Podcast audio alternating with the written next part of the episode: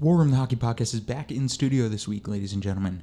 Uh, I know normally we start out with headlines uh, and then get into the meat of it, but this week we're going to use those headlines as the meat of the episode. Get caught up, have a have a discussion of the things that have gone on the past few weeks while we've been away from studio, and catch up for everybody here. But um, before we do that, a quick note: War Room the Hockey Podcast is presented by North Palm Media and is prese- proud to work with Breakaway Brewing here in Summerland, BC, in the Okanagan Valley, the finest in handcrafted beer, as well as Ryan Walter at ryanwalter.com. Ryan Walter, a former NHL great, former Stanley Cup champion, and he is a a leadership guru here in British Columbia with uh, leadership summits and and leadership retreats. So ryanwalter.com, that's ryanwalter.com for all your information in quality leadership. Before anything, hit that subscribe button, rate and review, and settle in for episode number 19 of War Room the Hockey Podcast. This week, headlines, getting everybody caught up.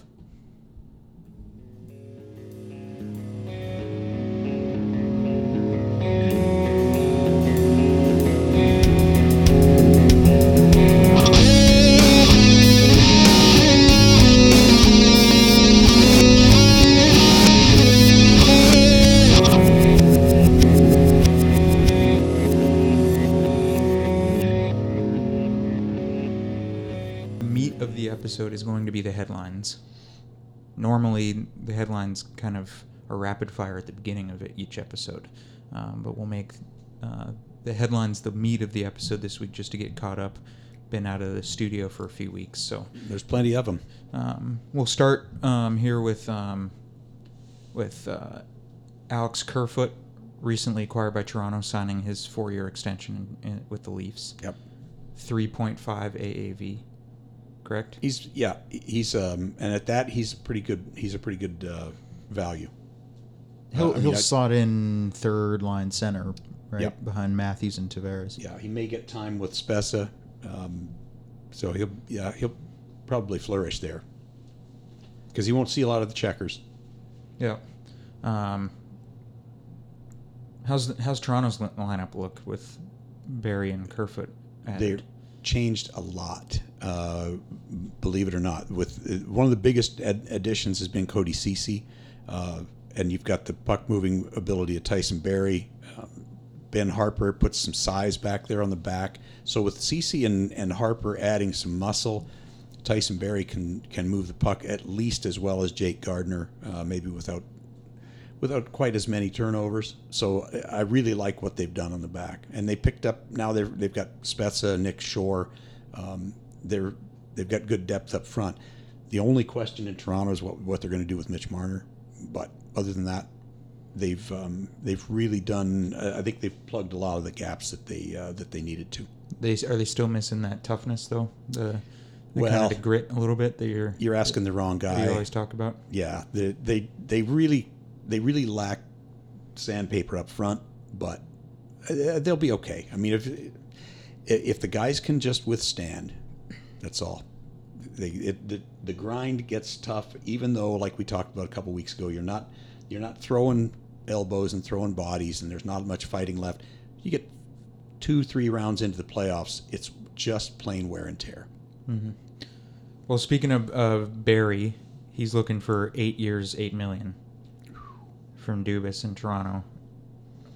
Well, gonna- he's looking for eight years, eight million in general. I think. Yeah. Toronto's just his negotiating partner at the at the moment. Well, that's going to take some hocus pocus if Toronto's going to get it done.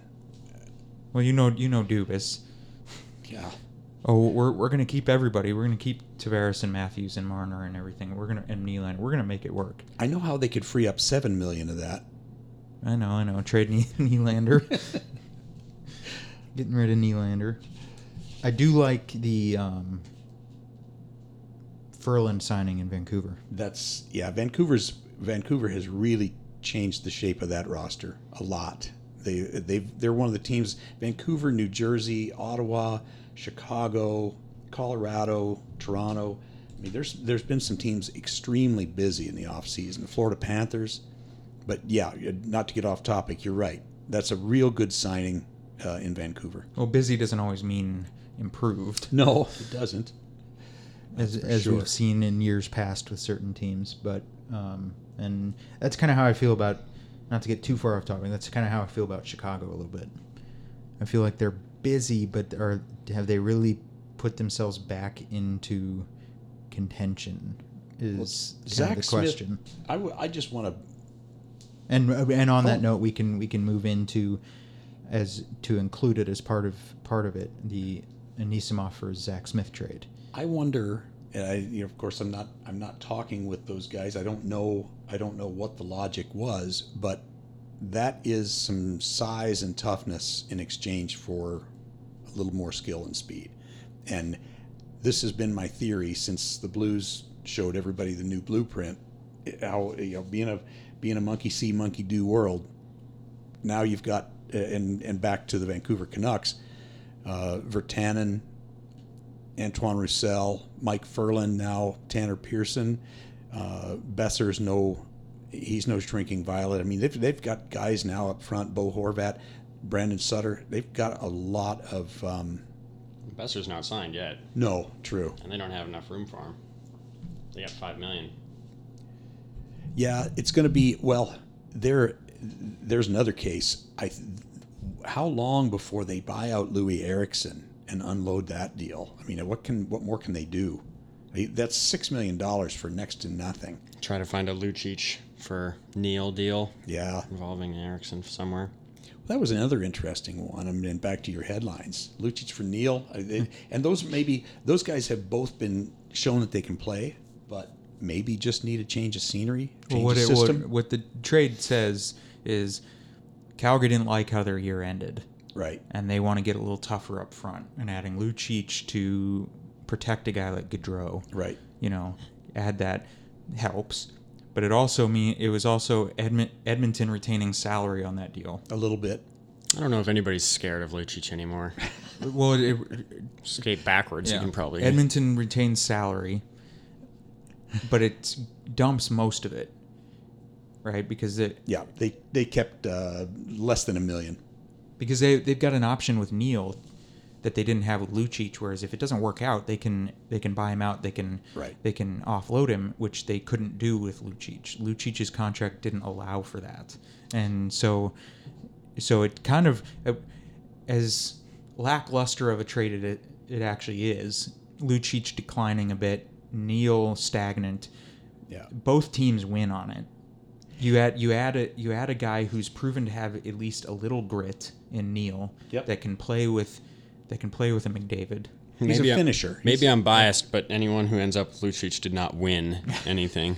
But he but he Neal Neal can finish, but he can play with McDavid. Yep.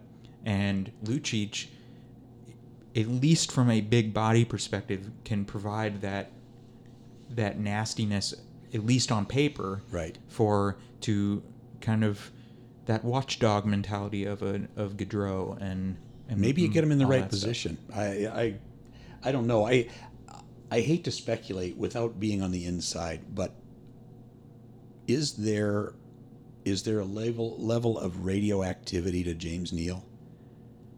I've heard that a couple of times around, where there's he's just not the most popular guy in the room, and I, again, secondhand. So forgive me for, you know, what sounds like gossip, but you you have to wonder. And and something was wrong in Calgary because whether it was not getting along with Bill Peters, not getting uh, stepped into the system correctly, something just went wrong there because that was the first time in what seven years he didn't score twenty goals. Yeah. Well, I, radioactivity seems to be a topic with a number of guys. Got to wonder. I mean, you again, you don't know unless you're in the inside and and everything like that. But and we touched on it a few weeks ago. But the at least the mentioning of whether PK Subban is radioactive. Yeah, that Well, Neal did go from Dallas to Pittsburgh to Nashville to Vegas to Calgary. I mean, he's been a lot of places. He's been around. He's And- not been around long. Here's And you don't want to you don't want to call classify somebody because there's a lot of guys out there who do that who are classified as journeymen who who go who sign one year deals and then bounce from team to team to team, filling a role for a year or whatever. So and they're not radioactive, so you you want to be careful not to No, um, not to call anybody like that radioactive. you but don't jump to that conclusion. but the, but there's a number of guys out there. You know, you have to wonder if if like we mentioned a few weeks ago, if Subban has at least even if it's a minor thing, even if he has at least something that that when it comes to a long term commitment, if you will. People are kind of going, mm, no, I'm I'm gonna test the waters somewhere else, and Yeah. so you wonder if Neal Neal is that way. Well, in a in a world where people are clamoring for a veteran size, you know, big sized guy, big body that can score 20 goals uh, and play on the wing with just about anybody, why he moves around so much. And and I don't again, I don't want to speculate, but that's just that's secondhand stuff that I've heard. Uh, in in the case of PK Subban, I think his the only reason he moves is because he's got he's got a nine million dollar price tag, and that's just tough to work around. I just kind of want to address that. PK Subban is PK Subban is the most expensive player to be traded ever, mm-hmm. and he was traded. He's been traded twice now, so there's only been two trades in NHL history of someone with nine million dollars or more, it and it was him on the same contract. And then the, the third most expensive player to ever be traded was Shea Weber's seven point eight million dollar cap hit Yeah. for PK Subban. So, not to say that oh he's got nine million dollars, let's trade him. One, one more deal, and the two of them will be the top five. Yeah. So Well, um, Seattle is starting to take shape. Yep. They have the building is well under construction, and they just named Ron Francis general manager. Do we have a name for the team yet or anything? No, Is it gonna be something stupid? It's half I'd figure on it. half their half their options were just terrible. Yeah. what the totems and the Sock eyes. the sockeyes and everything like that. I don't know what they're going to be named, but I know Ron Francis is a good hire. That's uh, he's a would- rock solid guy. You like him as general manager? Absolutely, Ronnie Francis is a good character. What, what does he bring for Seattle right from the get go? Well, credibility, hundred percent credibility. Hall of Famer, top what ten all time points, Stanley Cup winner, uh, builder in Carolina, builder in Pittsburgh. Um, he's he's kind of done it all. He's uh, he's just he brings credibility from the very first day, which is what you got to have there. I mean, same with McPhee. Um, he's just he's just a guy that that everyone will listen to, and he's um, he's somebody that that guys want to work for, they want to play for. Is there added pressure for him though after the early success of Vegas? I would say so. Absolutely. Vegas making the Stanley Cup final in their, their first year. They kind of ruined the there- grading is- curve for every yeah. future expansion team. Is there added pressure they- for Francis and Yeah. and Seattle, and not only Francis but the whole Seattle organ, franchise to For sure. to re, just from the get go be a dominant force? Yeah. There's no question. Don't you think? Yeah. Well, let's just let's just add another dominant force to the Pacific Division. That's fine. Yeah. Everybody Moving get better. Arizona. Arizona's travel woes get worse now. Getting bumped to Central Division. Arizona's not pleased. I hear. I've heard. Now they I've at least had some- LA and Anaheim close by. I've read some some In headlines Vegas. and some stories that the that some higher ups in the fr- Arizona franchise are not pleased that they're the ones having to bounce out of the Pacific. But Move. but no, that is not the solution. move to move move to Tempe. If you're Arizona, move to Tempe. Don't move. Stay there. Come on. yes, well, we've ha- I've had this discussion with him Yes. many a times over, and Round There and are a few we go. general motifs with him. I know, I know, Nylander, Russians, Canada. people wearing helmets. Yeah. Bring back the brush cut. Well, th- this this can be um, real quick before anything. Before we transition to another headline, real quick, th- this can be discussed in a week or two on another episode. But who, who after this offseason so far, who's the most dominant division nowadays? Oh my gosh. Well, Is it the gotta s- Metro with Hughes and. Kakko and you know things like that? Is it? I mean, is it still the Central who's got who, for all intents and purposes, every year five of the eight teams in the West seem to come out of the Central? Yeah. Is it? You know, I, you got to wait and see how everybody gets along. Well, there's still a lot of RFAs unsigned and, and Yeah. UFAs that are yet to go anywhere. Like you know, guys like Derek Brassard. Yep. And and w- uh, speaking of the Central, like who knows how strong the Central is going to be because all of a sudden Winnipeg could be on the bottom looking up. Mm-hmm. Yeah. Like there, this not been a friendly month or two for those guys, and and depending on what happens with Laine and Connor, it could go from bad to worse. Yeah. Well, um, minor signings. Bowen Byram signs his ELC in Colorado. Yep.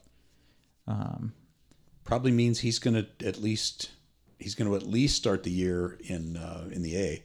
Yeah. Comfer for Can he? Isn't he under twenty? No, it's right. He's not. That's right. He's not twenty yet. So he's either well, exactly. So he's either got to make the opening night lineup or he goes back to Vancouver for to play for the Giants.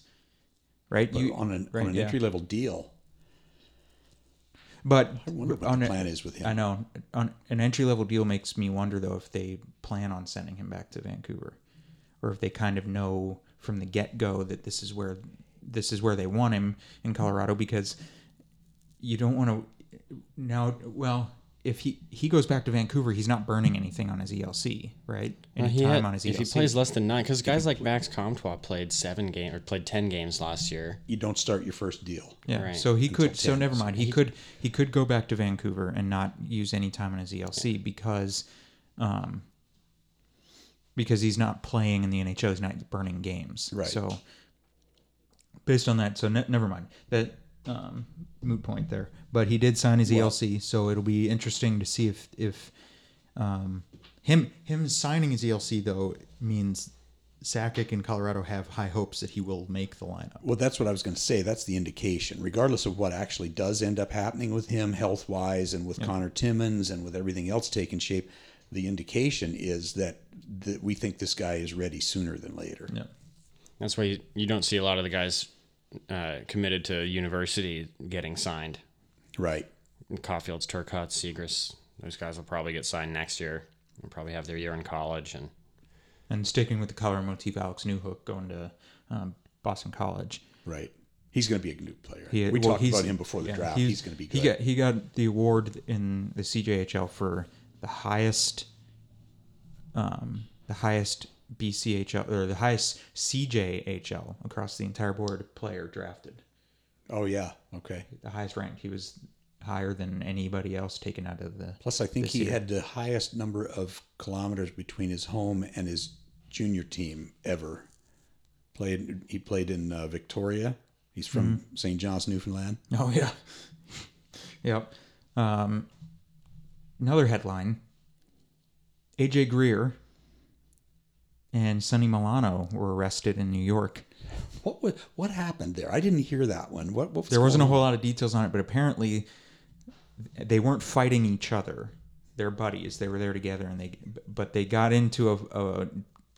Like a, with a fist fight with a bar fight over an unpaid bar tab. Was Pat Kane involved? was there was there a tip that was in dispute?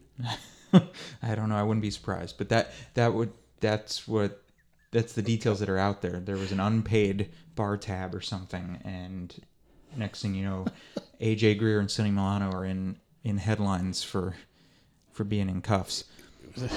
How much do you have to make before you just start paying your tab and tipping the taxi driver and your Uber guy and everything? Why keep yourself out of the headlines for that much anyway? Well, um, arbitration hearings have begun as well. That's so. Uh, I don't like that system either. The arbitration? The, the many things that I don't care for is arbitration. You got because every player is going to point to the guy who's got the comparable numbers, well, they're going to overshoot their valuation too because they know it's usually going to land somewhere in the middle. It's like Mark what Mark Stone did. Yeah. I mean, he ended up getting he ended up getting nine from Vegas eventually, but I bet they're regretting that now. Generously overshoot, team generously undershoots.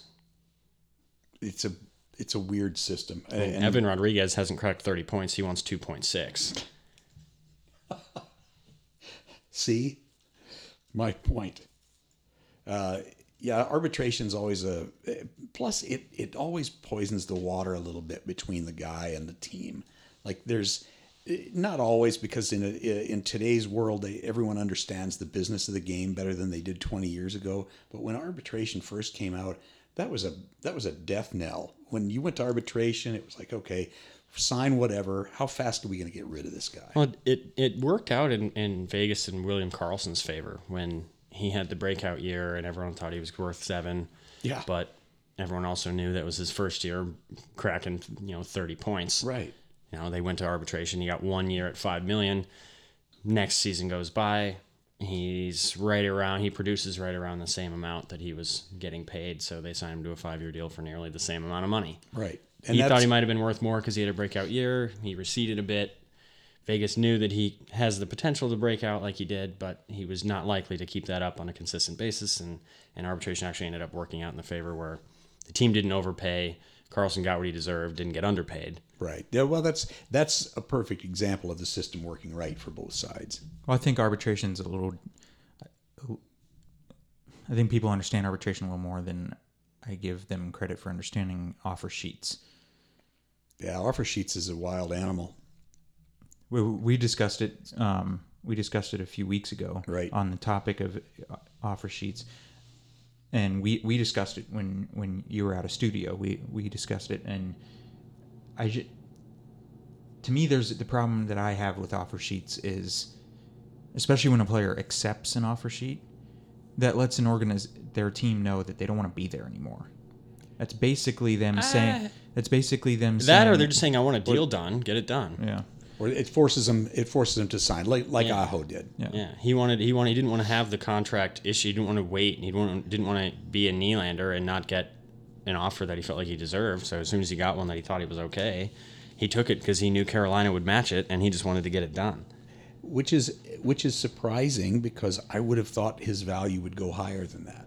And, I and I think that I still think what they what they got him for was a little high. I mean, he's got potential. He's had he's increased his production every year, but. I mean, start handing out nine million dollar contracts to every twenty-two year old who breaks seventy points. I yeah, mean, that's that's a recipe for unemployment for the GM. yeah. But you're, I- I agree with you on the surface that when you when you got a kid, especially you know you've got RFA, who's the only people that that an offer sheet affects, and he signs, he accepts an offer sheet from somebody, especially even in the in your own conference. Yeah. Uh, yeah, it's got to look. Um, it's got to indicate that maybe Well, that's what I mean. It is, yeah, okay, yeah, I want to get a deal done, but I'm accepting an offer sheet. I'm accepting one of the first offer sheets to come my way, Yeah. type of thing. And to me, you know, the the the danger part of that is okay. Now you're letting people within the organization know, even on the surface, that maybe I don't want to be here, and now, and then your team matches and now you have to come back into that dressing room Back where your leaders and your, your your guys know wait a minute you know You don't think there's some sort of communication between the parties before it's matched? yeah, there is. I mean, there's got to be, right? I mean, and I don't know. Maybe it's just it's maybe it's just my point of view. I just I don't see it that way. I'm on the other side of the fence. I see if someone accepts an offer sheet, I think it's more of just getting it done because we've seen contracts drag out. Obviously, that's not going to be every case, and there's going to be cases where guys kind of want to get out. But I mean, I don't know. Maybe it's just my perspective. I see it. I see it the other way around. I, I see it as just trying to get it done. Maybe they're they're not interested in the in the negotiation. They're just interested in getting getting their deal and and carrying on. They don't want that. You know, because how much awkward is it going to be from oh I accepted an offer sheet from a from a team in the same division. Oh, that must mean I want out. Or eh, you're not you're not paying me emo- enough, so I'm going to sit out until December. right. Which Now- which makes it more awkward. Well, yeah, and I think you're you're probably both got good points because yeah, it could it could mean that a guy wants to wants to move out, but it also, I mean, it absolutely means I don't want to be Nylander. I want to get this done. Look what happened. I want to him. be able to play. He sat out till the en- right at the end of uh, right at the end of the session in December, and then came back and was totally ineffective for the rest of the year. You know that fortunately for him, he signed a long term deal, so he's you know he's got his money whether he ever plays another game effectively or not. But well give credit to both points it's not to say that every offer sheet that's accepted means that a guy wants out Right. and vice versa. and vice Yep. versa um, I, I look at it from the perspective though you know like Ryan O'Reilly accepted that co- offer sheet from Calgary a few years ago, and then it wasn't wasn't a year or two later that that there was issues in the Colorado dressing room, and he and he was being moved out, and you know maybe it's my perspective, my opinion, but to me, there's it's no coincidence that there's dr- dressing room issues after that. They're all every So, I case is different. Every but- case is different, but that's using that as an example. That's Yeah, an example of how I see it. Where okay, I accept an offer sheet from Calgary for less than what O'Reilly wanted from Colorado at the time. So what does that tell the Colorado organization? I don't know from the inside. So again, it's perspective and opinion. But Is it but- coincidence that he was gone then? but okay, I'm taking less money from Calgary than what I wanted from Colorado on this offer sheet by accepting. right. And then because I took less, that makes it easier for Colorado to match. But now all of a sudden I'm making less money than what I wanted from Colorado. And I accepted somewhere else and now I've got to step back in and face Landeskog and and these guys where they they're looking at me going at least w- questioning within themselves whether or not I want to be here.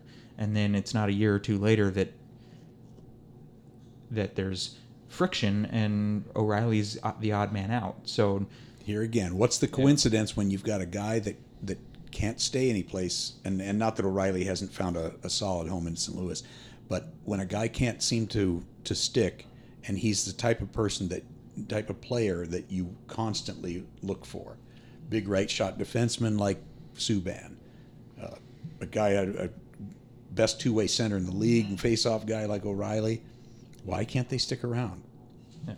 He wasn't winning. He wasn't happy in Buffalo just because they sucked. Yeah, that was And so I think again, he was a locker room cancer because he just kept complaining. He just wanted to again win. so yeah it's perspective and it's each guy's different and everything like that there's friction in colorado for whatever the reason call it the offer sheet call it whatever he's out. There's friction in buffalo for losing for whatever he's out.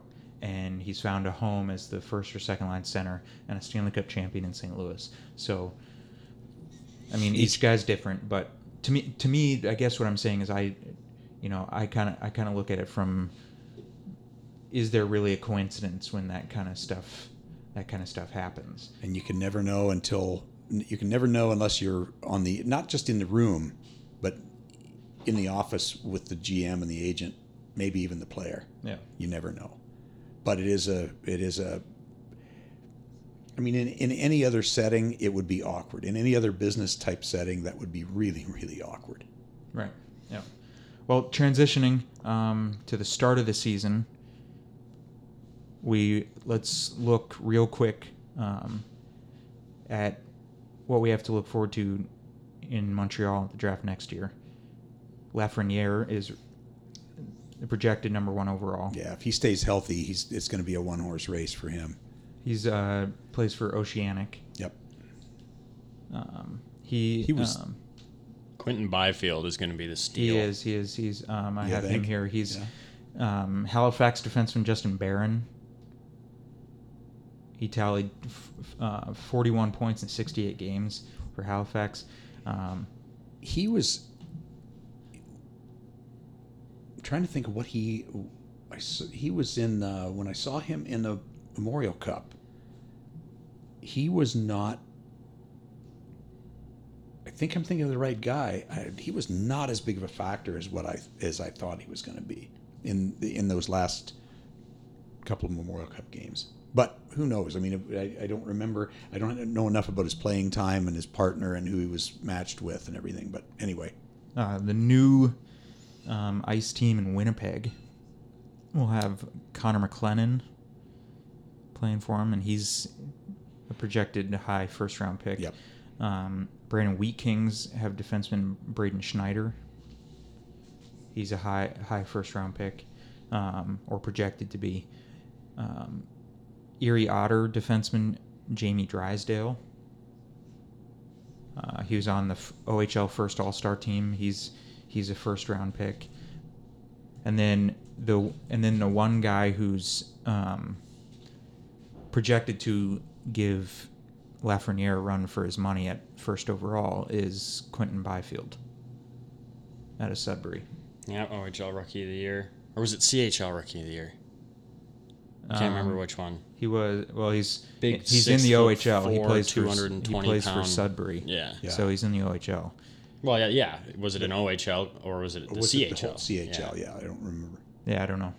Um, Is the um, Quinn Byfield had 29 goals and 32 assists in 64 games. That's a 16 year old. who? 17. I don't know what his age is right now. So he and Lafreniere, I, I'll I'll bet he and Lafreniere go one two. Well, who doesn't like a guy that's six four and can skate and score like that? Wow. Well, uh, little quick segment there on the feature transitioning. Um, Yeah, he's only 16 right now. only 16 now. Hey, is um is the Foudy kid, and uh, I should know this, is Jean Luc Foudy? Is he uh, Liam Foudy relation at all? Do you know? I don't. What? Um, He's in Windsor, and I can't remember where Liam Foudy. I was thinking Liam Foudy was a was a Dub guy, but I can't remember. Anyway, should should look this stuff up before we start. well, I can uh, while we talk here, um, I can look him up. Um, It's going to be um, it's going to be a fun year for for the uh, fans in Winnipeg having the ice there. what'd you say his name was? Liam. No, that was that's his brother Liam, or not brother, but I'm wondering. His name is Jean Luc Foudy. He's in Windsor. What's um? Jean Luc Foudy. Okay. Um,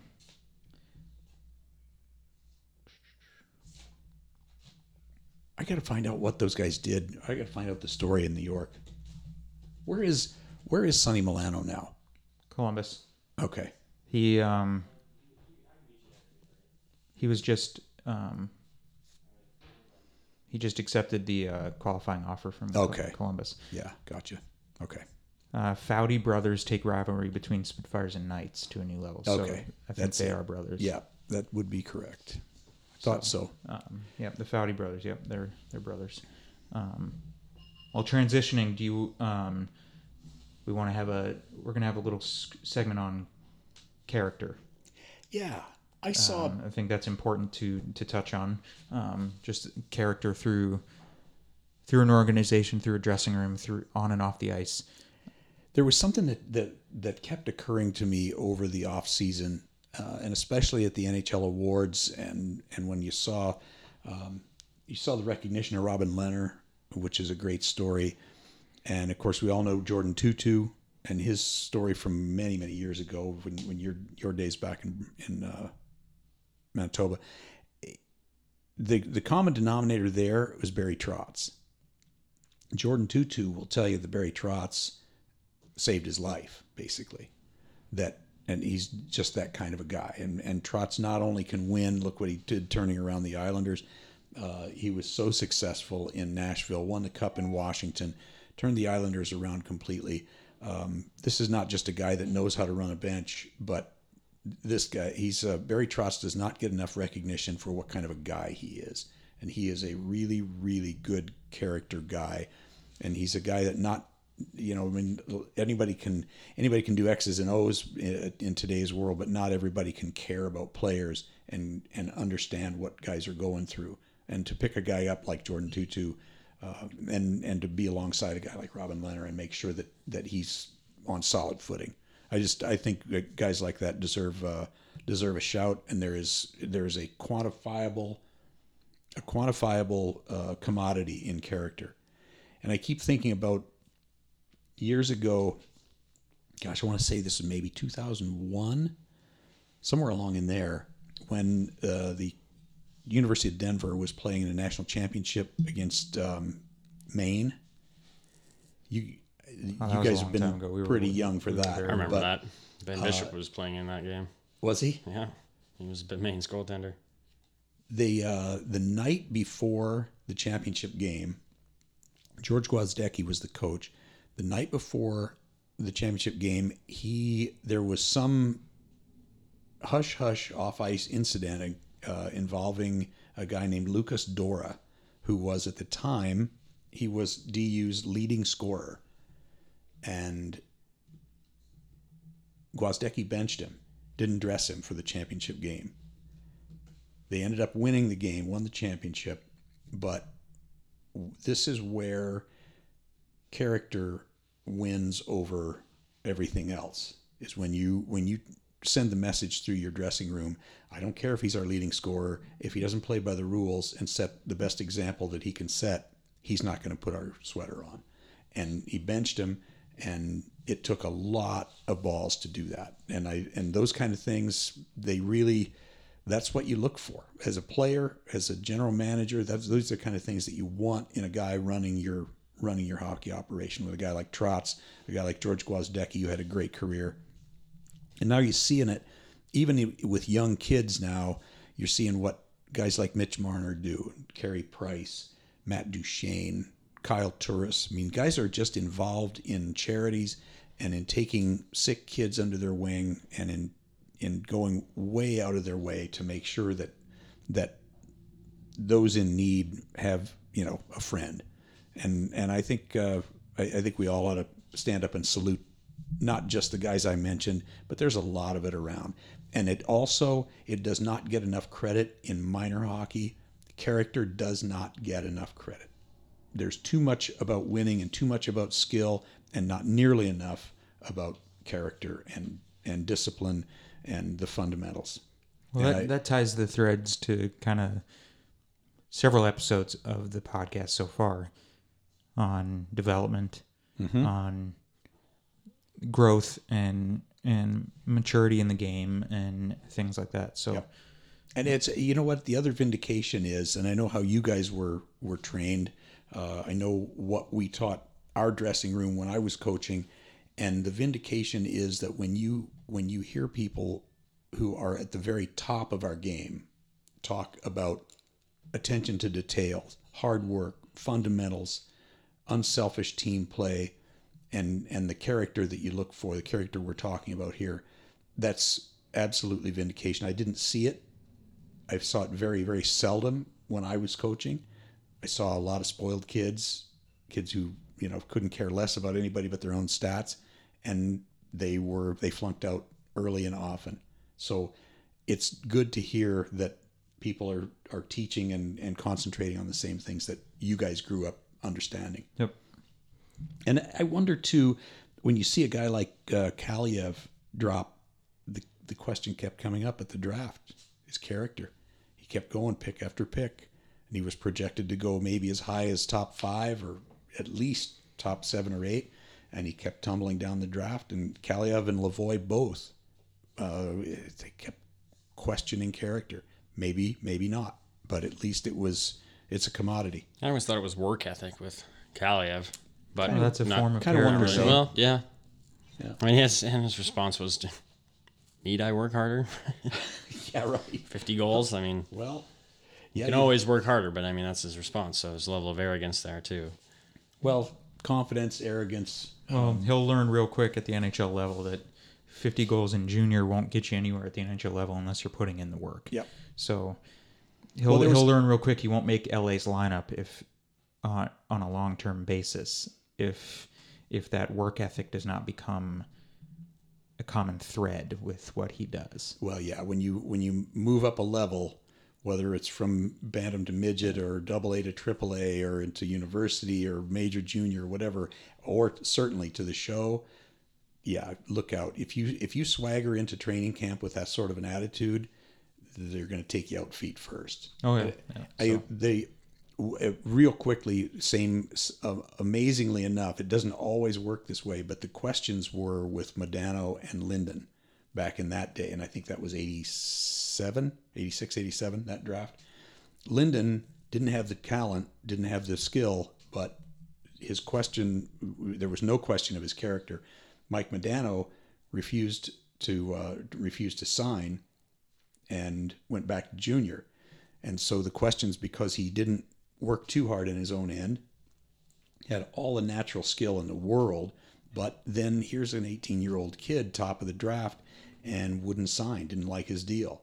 So he went back to Prince Albert, and and people wondered about him. And 25 years later, he proved everybody extremely wrong. But it could, with a guy like that, it could go either way. Mm-hmm. You never know if he's going to turn out to be Alexander Daigle. Who? Exactly. Well, that was I guess we could have called that a two minutes for instigating there for you as well. Well, it's just time to salute what what needs to be saluted. No, I all. agree. Everything you said, I agree. It's something that's not taught at the youth hockey level. Yeah. Anymore, or you could argue if at all, in a lot of places. A lot Give of the- a lot of associations, a lot of places. So it it's uh, needs to be said. So that's that's good. Um, quick quick note back because we were asking questions about the Greer Milano situation. Yeah. It was a dispute arose over a bar tab paid an hour earlier in the evening at the Chelsea nightclub in New York, and the two players allegedly assaulted the man. Now, a third party did come out and and was quoted as saying, and he didn't give his name. He wants to say not stay anonymous, but he said it wasn't over a bill.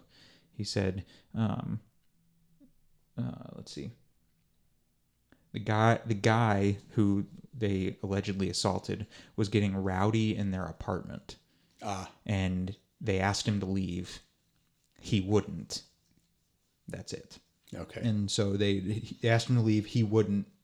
So they made helped him. they made him. They they helped him. And apparently then the guy based on this and i'm no longer reading anything this is just my my guess based on this the guy then threw a hissy fit and, and called the police.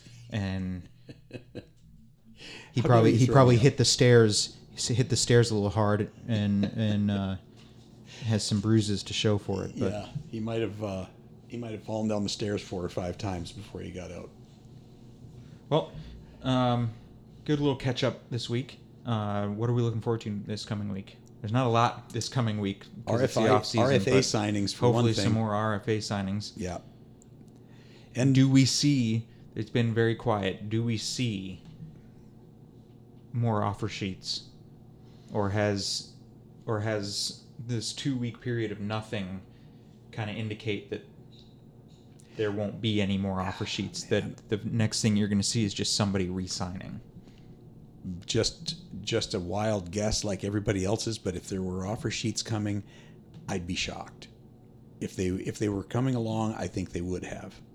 And I I agree. Now, is that now the question to ponder is, do we think, do we think that's because teams are shying away from it, or are they shying away from it because Montreal kind of ruined the, the market for it a little bit by under by undercutting, and we can we can dispute whether or not Aho is worth what he was asking, Yeah, that's but an ba- ongoing but basically under kind of giving him less than what he was asking, and therefore but he signed it. may but there yeah, but he signed it sure.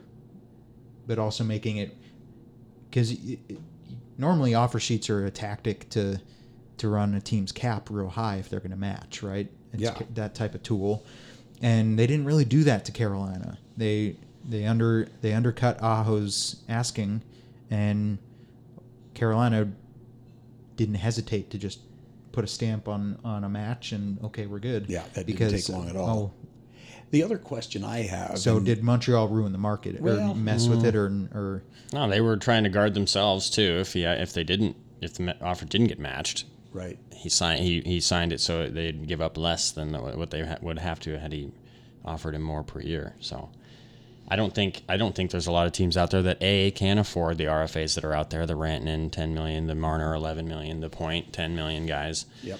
and much less if they can aren't willing to part with the compensation. So I just I don't think there's a market for. I think I think all the RFAs kind of left are kind of going to be left for their team.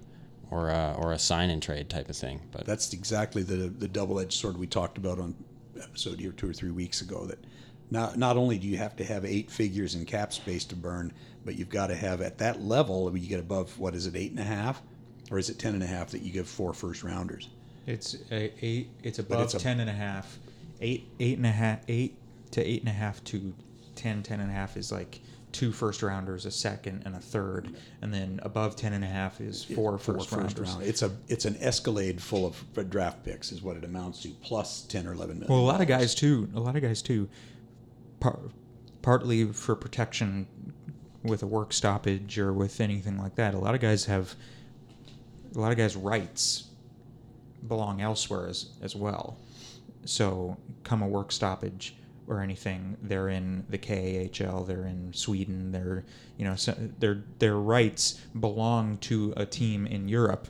Say something happens in the NHL, like Mikko Rantanen's rights were just traded in the KHL, and Oh, his rights were just acquired by. Um, can't remember off the top of my head. Team in the in the KHL. So if there's a work stoppage, or he doesn't Or get he doesn't report. or he doesn't re- get signed or report, or he or he pulls a Nylander, Right. and then Colorado goes, well, we're not we're not paying you. You're just going to sit this year. Yeah. Then he goes to the K to to at least keep his legs and keep keep playing. And Well, that's also the best place to make money is in the K mm-hmm. outside the NHL. So they've there a lot of players. I don't think all of them, but a lot of players have their rights elsewhere as well. Well, yeah, and you have to look at that when you say if I don't sign here and I don't report and I do hold out past December 1st and I do have to go someplace else to make a paycheck and keep myself in shape, do I really want to report to this team in the K or this team in the Swedish Elite League? Or what do I what exactly are my options if I don't come in? How often do you think how often do you think between GM, agent and player that there is an offer sheet in the works and the player says or through the agent the player will say don't bother don't do it i'm not signing i don't i'm not going there that's not enough or i don't want to play for the i don't want to go to that franchise Well, the rumor is Mitch Marner's done that twice already with Columbus and The Islanders. The Islanders, The rumor, the rumor is- yeah, that's any the rumor, validity yeah. to it. yeah but that's just, the rumor is that he's already that he has turned it that he has said no to it. well, i just wonder how often uh, maybe that maybe that's contributing to the quiet nature of the offer sheet situation in the uh, this season is just because guys are going look i'm not i'm not going there Yep. so we'll here's a, here's an interesting one, one to end with real quick. How about um, Panarin criticizing Putin publicly? Oh, good grief. Yeah, nobody knows more about politics than a hockey player, I'm sure.